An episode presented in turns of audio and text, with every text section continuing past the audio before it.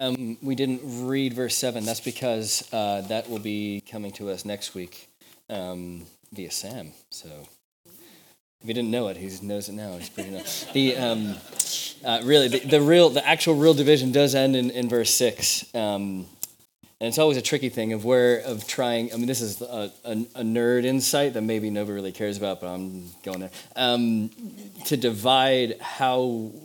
Sermon series versus like the literary kind of um, perspective, which is how maybe like the author was writing the thing versus the kind of subject matter. It's always a difficult thing. Um, and that's especially when you come, and this is not the situation today, but especially when we come to the larger chapters where there's like, you know, forty verses or something like that. We're obviously not going to verse by verse, and you can't really even go like literarily all the things that the author meant to, to uh, intended in that, but you can go on like the subject matter level. All that to say um, is always a bit of a trick uh, in any kind of sermon series of how to organize it. Um, so that's why we're in verses, these first six verses. And you see, actually, I think you probably have the heading in your Isaiah book and probably in your Bibles as well, um, a, a servant song. So this is one of the servant songs. There's four of them. And uh, these first six verses um, are about this capital S servant of the Lord. And what we're going to, one of the big questions, in fact, maybe like the big question we're going to get to today, is this question of what are you, we here for? Like, what are you here for? Not like the big cosmic, what are you here for? Like, what's humanity all about? But like, what are you here for? Like, even on Sunday, what what are we doing? What's what's the point of this? Why are we gathering together here? Um, and you can ask like, yourself that question tomorrow at two p.m. Like, what am I here for? And so that's what these six verses will really get to. Uh, and all of us really have a reason for being that is as unique as we are. Like, because all of us have a different reason for being here, and all of us, it's unique as, as unique as we are. It's kind of like a face. If you think about it, it doesn't take very many elements to make up a face, like two eyes, two ears, a nose, a mouth, and, and even then, you could probably make a face up with less than those things.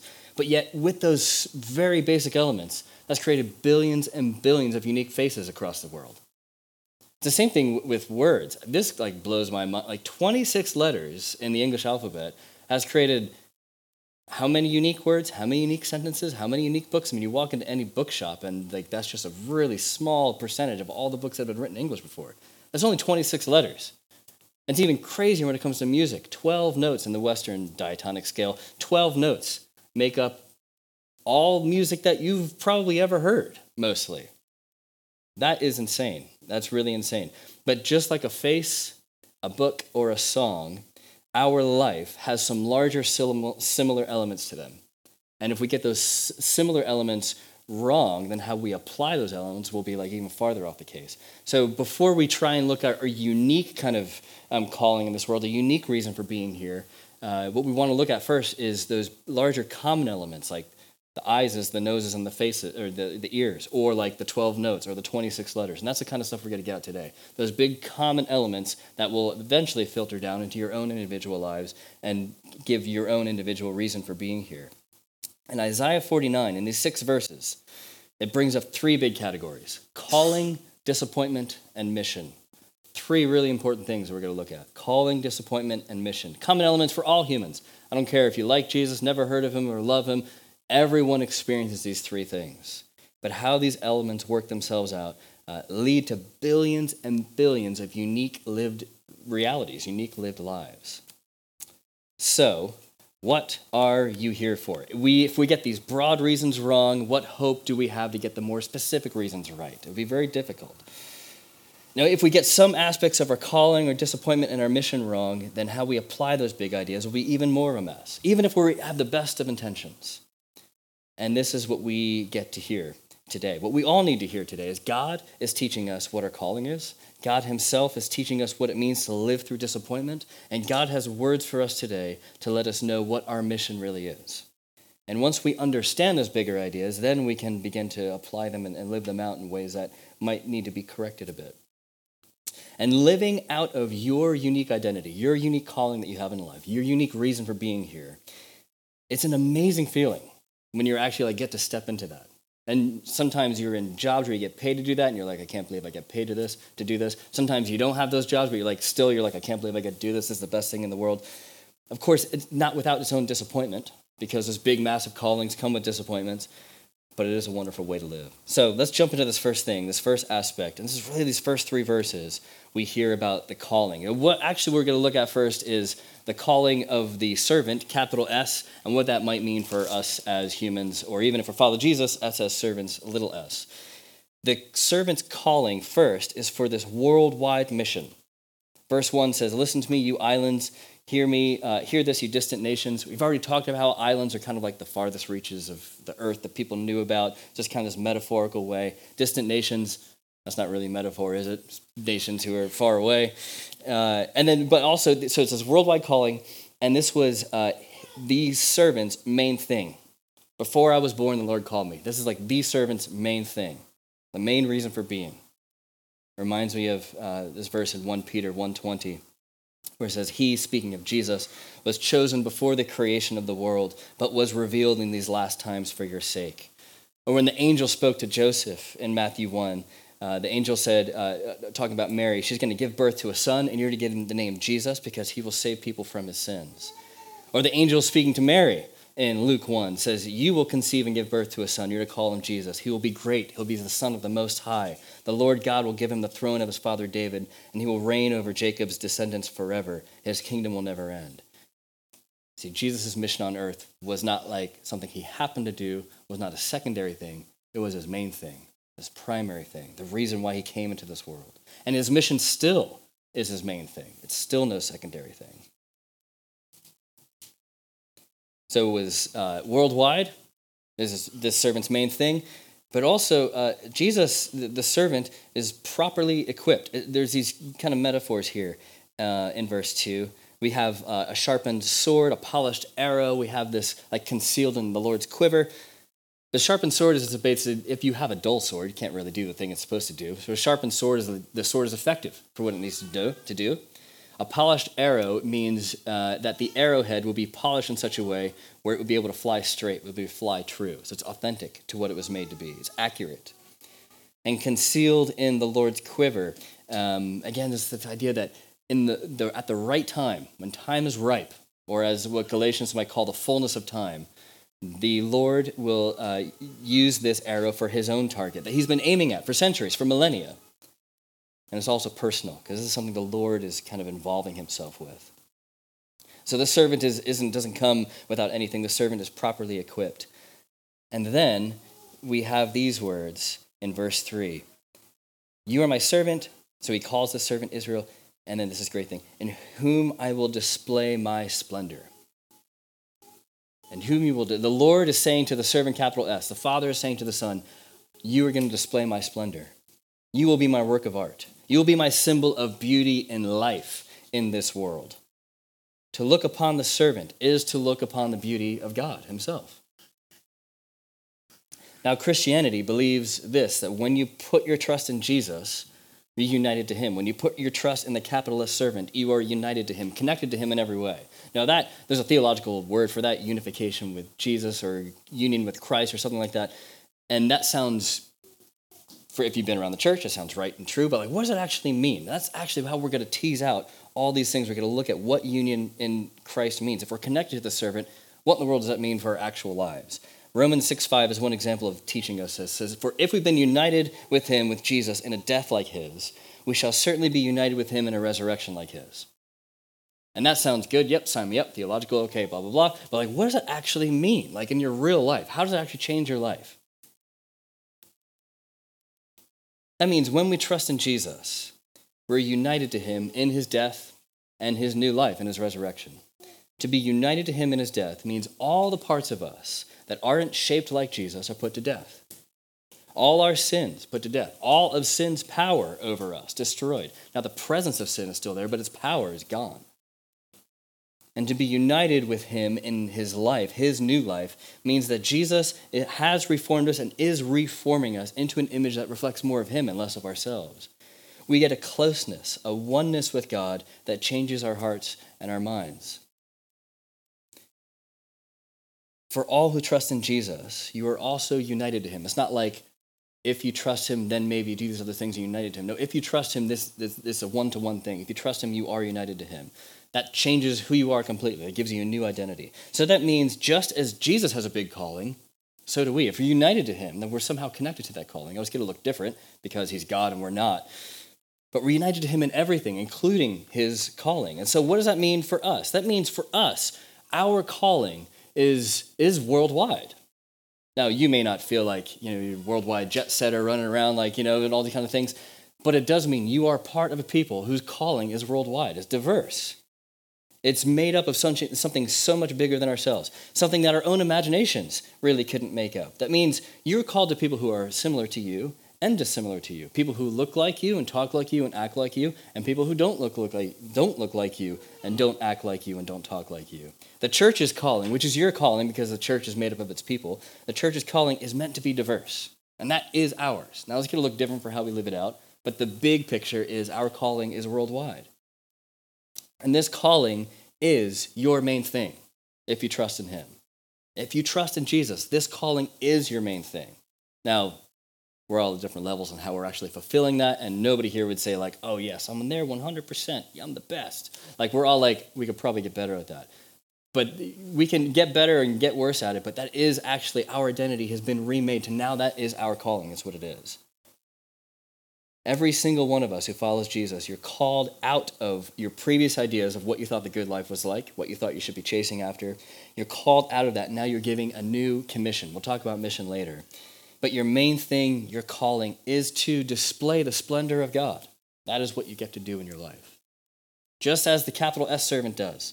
The Father, through the capital S servant to us, to Jesus, says, I will display my beauty through you. That's what we get to do. So we need people displaying God's beauty in, in diverse vocations, in the arts, in, in administration in the workplace, uh, in staying at home with the kids, in the N H S and software development and customer service and law, and yes, even in ministry. Can you imagine? When we're united to Christ, what we thought was the main thing, that's put to death because we had it wrong. We might have had some good ideas, but it wasn't the best idea. Our small missions of a comfortable life, a good job, a good family, those things are great, but they can't be the main thing. That's put to death.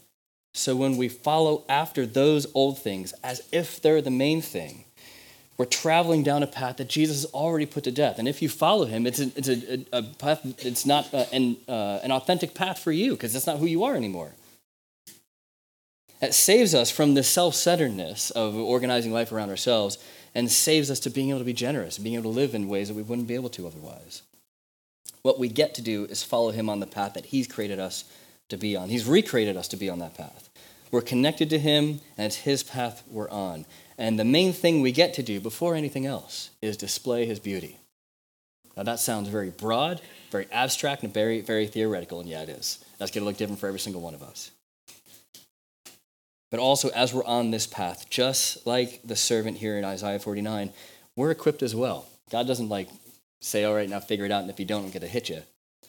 The Father has equipped us to go. We don't go alone. We go with others. I mean, I was reading uh, just a brief thing the other day that the in the New Testament, the only disciple who ever acted alone was Judas. That's not good to go alone. All anytime the disciples are always working together, like, I mean... That's not always doesn't always lead to goodness in itself. But when we act alone, that, that leads us far off the path. Being with his church along his path polishes us, sharpens us. It's how God chooses to work. And I want to be where the Holy Spirit is at work. But that sounds great. We could talk about, I could talk about that all day. I do like talking about that. But in every big calling, there is always disappointment. So we're going to make it real. We're going to bring it down to earth. You can avoid disappointment in your life if you like. You just need to shrink your life down, shrink your calling down, and have very kind of small mission in life. You could do that. The larger the calling, the bigger the disappointments. It was true of Jesus, and of course it's going to be true for us as well. So let's talk about disappointment and be honest with ourselves. We have a great calling, but our experience, I mean, how often does it really match up with this? I mean, even these three verses, how often does our, our lives really match up with this? In the first half of verse four, this is the servant. Jesus, the Son of God, saying, these are words that he's saying, but I've labored in vain, I've spent my strength for nothing at all. How did the servant Jesus deal with disappointment? And not just any kind of disappointment, not like disappointment generic, but something, a specific disappointment here, disappointment in the calling that God has given us. Disappointment in the calling of bringing God's beauty into the world. Now, I think this verse is kind of surprising and in some ways um, uh, disturbing, but then you think about it, it's actually really comforting because there's a humanity here. We're not just like mindless, like, you know, robots that are going to be able to follow this thing. This is like the real world kind of is is is meeting up with, with our aims. It's surprising, but it's also refreshing because of the humanity. So what did disappointment look like for Jesus? If you think about it, surely Jesus experienced disappointment more than anyone else. He came into the world to bring life from death. And in some ways, he even rose, raised people from the dead. He worked miracles. He healed the sick. The only perfect sermons in the world are the ones that Jesus delivered. He suffered for people who wanted him killed. And when he was falsely accused and arrested, his own disciples, his friends, the people he was living with for three years, pouring his life out for three years, uh, telling him that everything, sharing everything with them, they deserted him and they fled. His best friend even denied knowing him, not just once, but like three times, cursing the people who brought it up. And as he was dying on the cross, all that remained of this Son of God's powerful ministry was one disciple, his own mother, and like a few other friends and family. Surely Jesus, looking from the cross, could have said something like, "You uh, could have said, like, I've labored in vain. I've spent my strength on nothing at all." And though this is said and and uh, felt out loud, that's not the end of the verse. That's not where the chapter ends. That's not even where the verse ends. This is the first thought. And it's actually it's good to have that thought because we're bringing that. We're bringing that up. But to live in only that first section of verse four will lead to a life of discouragement and depression and disappointment only. But there's more. Because in the next part of it, he says, yet, so there's a change here, yet what is due me is in the Lord's hand, and my reward is with God. The Message translation says, nevertheless, I'll let God have the last word. I'll let him pronounce his verdict. So there's a level, even in our disappointment, of surrendering to that, you know, someone's getting, that God knows better than I do. See, the reward for Jesus is with the Father. It's in the Father's hands. That's like the Son of God himself. Resting faith in our Father is the answer to disappointment. Resting faith in the Father is the answer to our disappointment. It doesn't make the situation change. Not at all. Jesus still died. We still go through disappointment. But it does change how we go through it. Because our reward, if our reward is with God, and that actually that changes a lot of things. We don't get the last word as much as we like to, as much as I like to. God gets the last word. So if we surrender a little bit of our pride, a little bit of our control, we can surrender to a bit of God's rule. And resting faith in a God that will accomplish what he wants to is the answer to disappointment. So let's talk a little bit more on how being united to Jesus changes how we go through disappointment. United to Jesus, our faith in God helps combat some very real disappointments. I think, I mean, if you've been with Redeemer for any length of time, you know that planting a church can be a masterclass in disappointment, right? How how many situations do we go through in order to end up at the pub, even just on a Sunday? That's just finding a Sunday morning venue. That's one percent of planting a church, finding a Sunday morning venue. We went through loads of situations. Some of them great, some of them not so great, but we appreciate them all. Don't we? Because uh, we're Christians, and we have to say that. Now, planting a church in a place like Charlton, you know, it's, it's not like people in Charlton are clamoring for a church that's going to talk about the Bible and talk about Jesus. That's, that's not the kind of place we live in. And look, here, churches grow from, from three ways generally. One is transfer growth, so it's people who are already Christians going from one church to another. That can be a very good thing if it's an unhealthy church going to one that's healthy. That can be a bad thing if it's like the Christian version of consumerism of like, I'm going to go there because they got the cool music or whatever the thing is. So that's one way. We don't grow through that because no one in Charlton was out of church to begin with. And I love that laugh, by the way, in the back.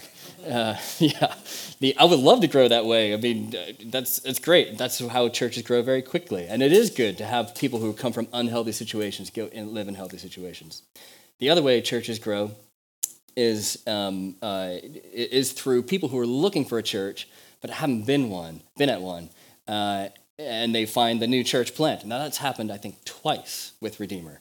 Um, so that's not really how we're going to grow. The, the way that Redeemer will grow and has grown um, slowly is this third way, which is the longest way, the most difficult way, and the most disappointing way. And that's through people growing in their maturity and coming to faith. That's the most difficult way to grow. And that's how everyone says they want their church to grow when they plant. But, you know, do people really want that? I don't know. If I had a choice, I wouldn't choose what we're doing here. But God, uh, let God have the last word, right?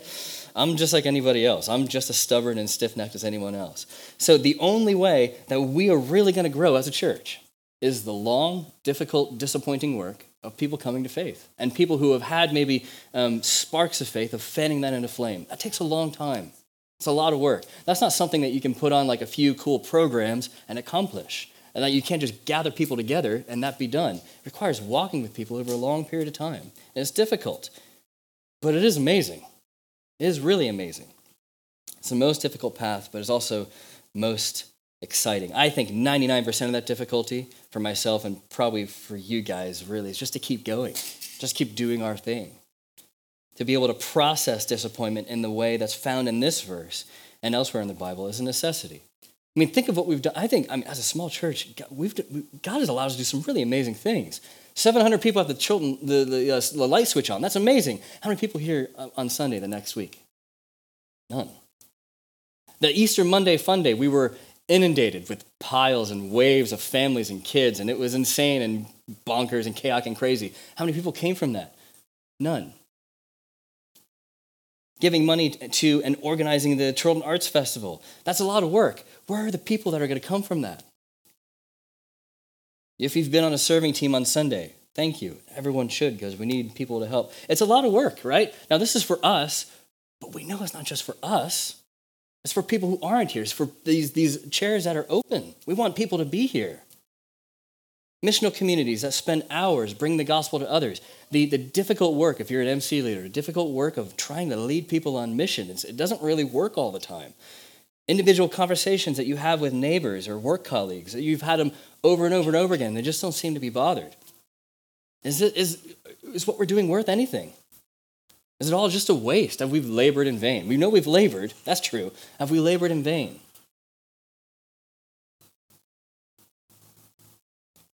Now, in some of these things, we, we should ask, how can we change them to better reflect God's beauty? Because we do want people to know about God. We don't just want to put on a community service. But in some of these things, we are doing what we believe God's called us to. In fact, all those things I mentioned, I firmly believe God's called us to do all those things. And it still ends in disappointment. So you were created to uniquely reflect the beauty of God in your actions and in your words. You are uniquely placed in relationships with others that nobody else has, for others to see the same kind of beauty.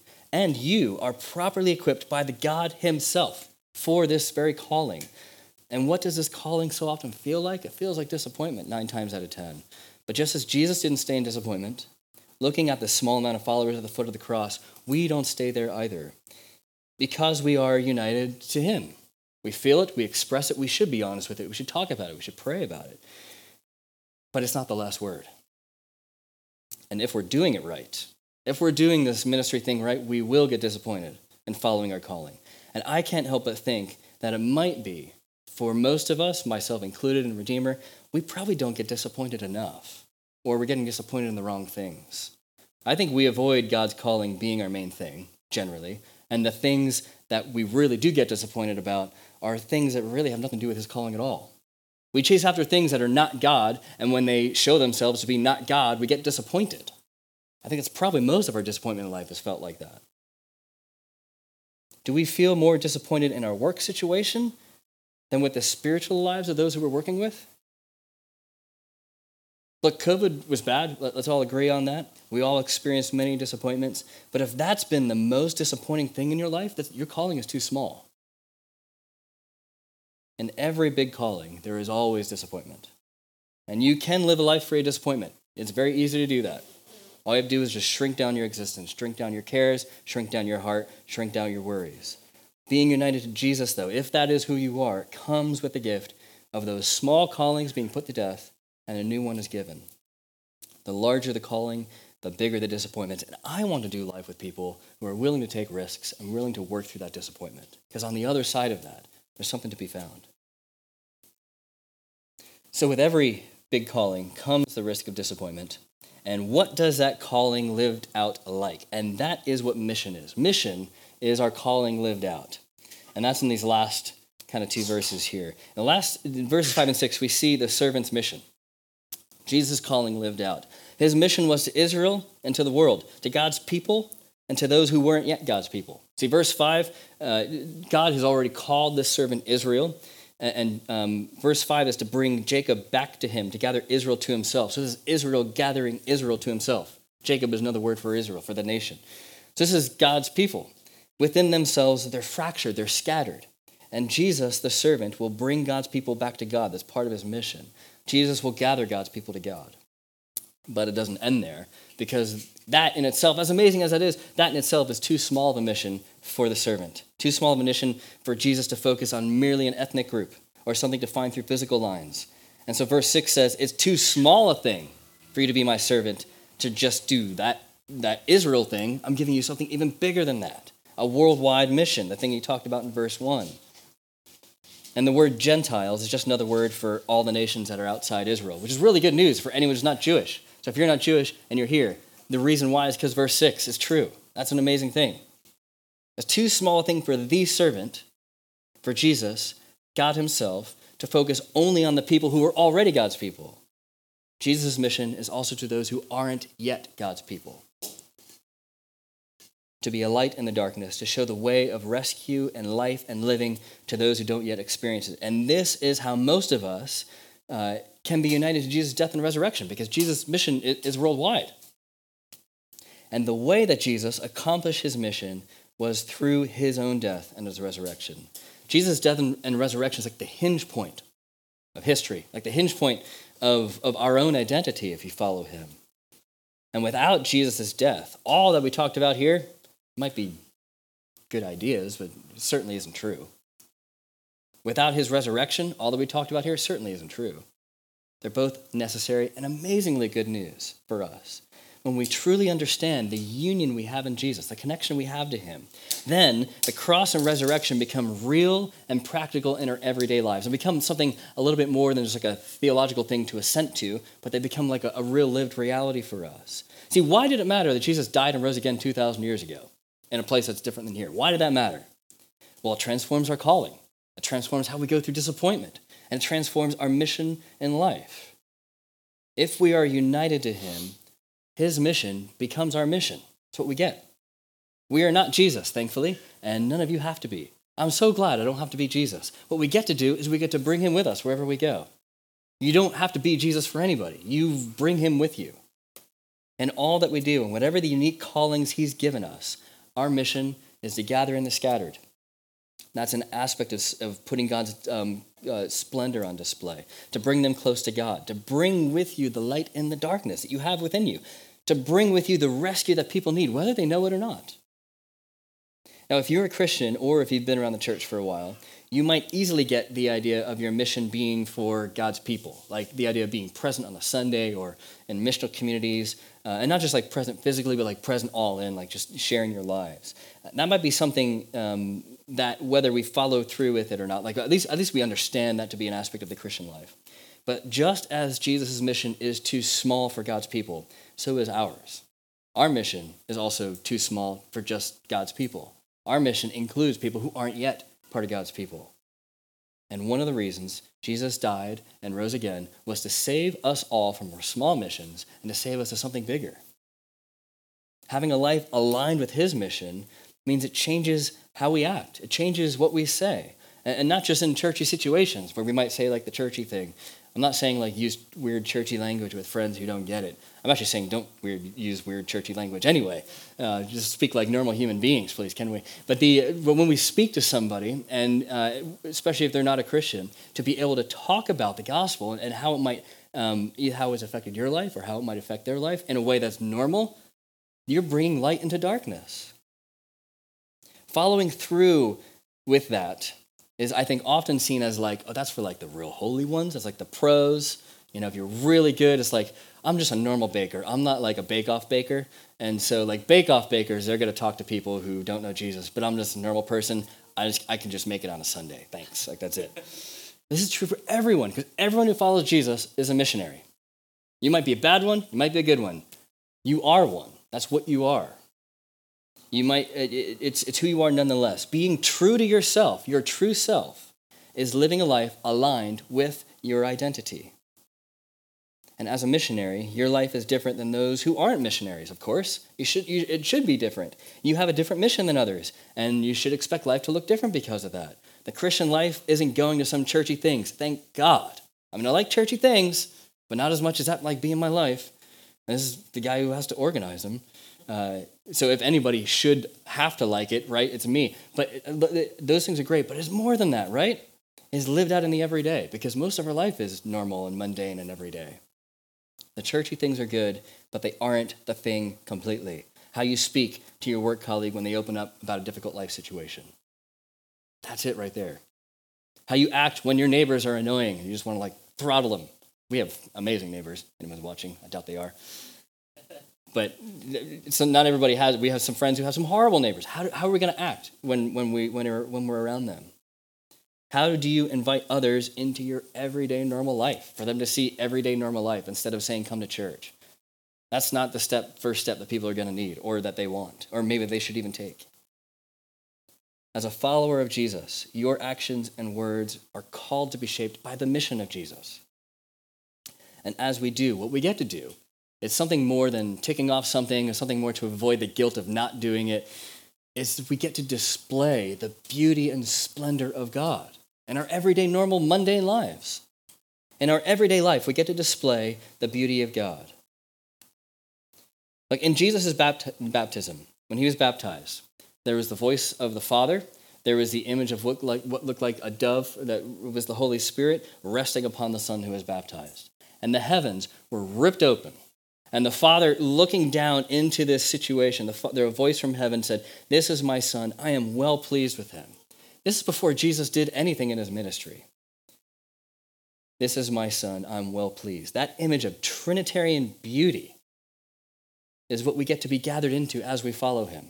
That is who we are before we do anything. That's who we are. That's what we get to reflect as we live out our calling. That's what we get to rely on when we go through disappointment. That's what others get to see when our lives are aligned with his mission. Other people get to see that. Before we do anything, our Father says to us, "That's my boy. That's my girl." He loves us. He's so excited about us. He's well pleased with us already.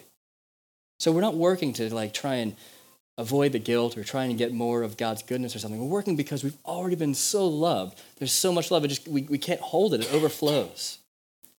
That's something that's a lot more attractive than this person's bad and I'm going to tell them they're bad. Or this person has to come to church with me. I know that's not generally how we're like. But generally that's what people experience when it's talking about like evangelism or something like that. It's like, oh, this person's trying to sell me on something. Like, no, actually, I have been completely changed. And my life has been completely changed because of that. I have so much love. It just I, I, I would love for you to experience a little bit of that because it's amazing. It's like if you ever seen a great band perform or something great in the theater or something, you're like the next day, if you weren't to talk about it, people would assume that it was probably pretty lame. Like, oh, yeah, oh, you saw that band last night. Yeah, it was, it was all right.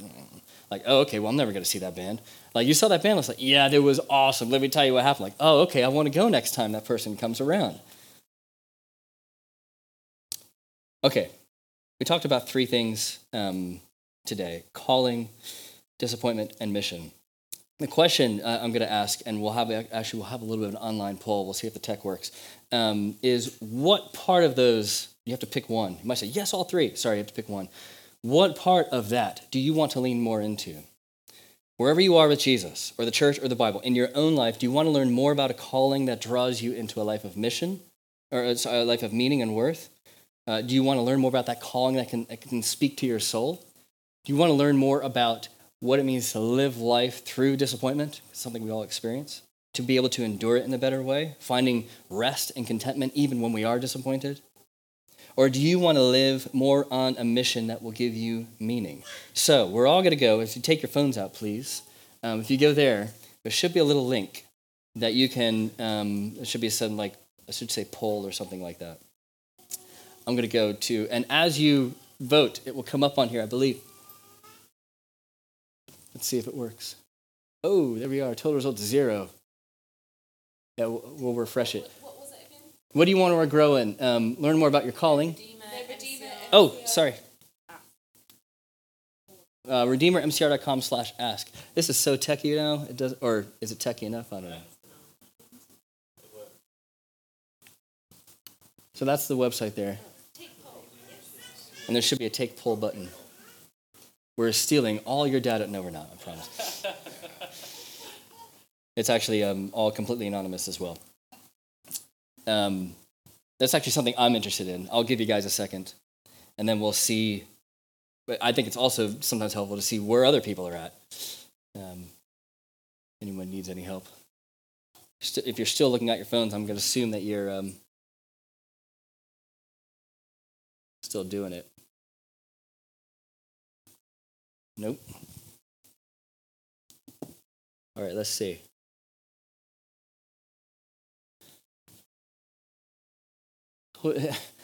I gave me the results, but not where the results are. Hmm. Was it on the next? There's eleven results. Let's see. What happens if I vote in one? Let's see. I want to live through disappointment.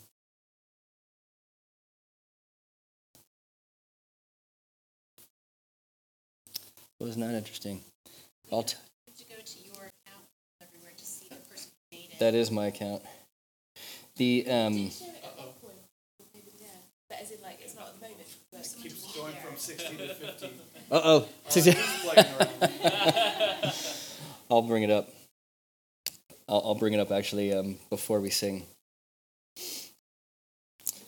Let's talk about. Um, so it's that's really helpful information because if let's say like fifteen slash sixteen of the people all say, "Oh man, we need to. I, I just we need to like learn more about like disappointment, how to process it, how to endure through it." That you know that's really good information to know and good information for us all to know. Um, Oh, here we go, live everywhere results.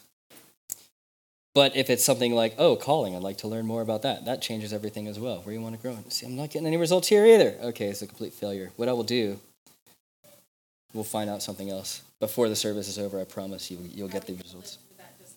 I know. That's I'm, I'm, this is a, it's a disappointment-creating machine that we've all stepped into, and that we're all part of it. And the thing is, how are they, how are they, hmm, I'm just taking notes, how everyone's responding. Now, the... um. Well, let's talk about the Lord's Supper. Oh, okay. Yeah, see, there's that, that power... Oh, is that... No, that's just a PowerPoint thing. Oh, okay. Yep. And it's gone now anyway. So we talked about Jesus' death and resurrection. A lot, which is good. It's what we should do on a Sunday, right? Uh, and right before he died,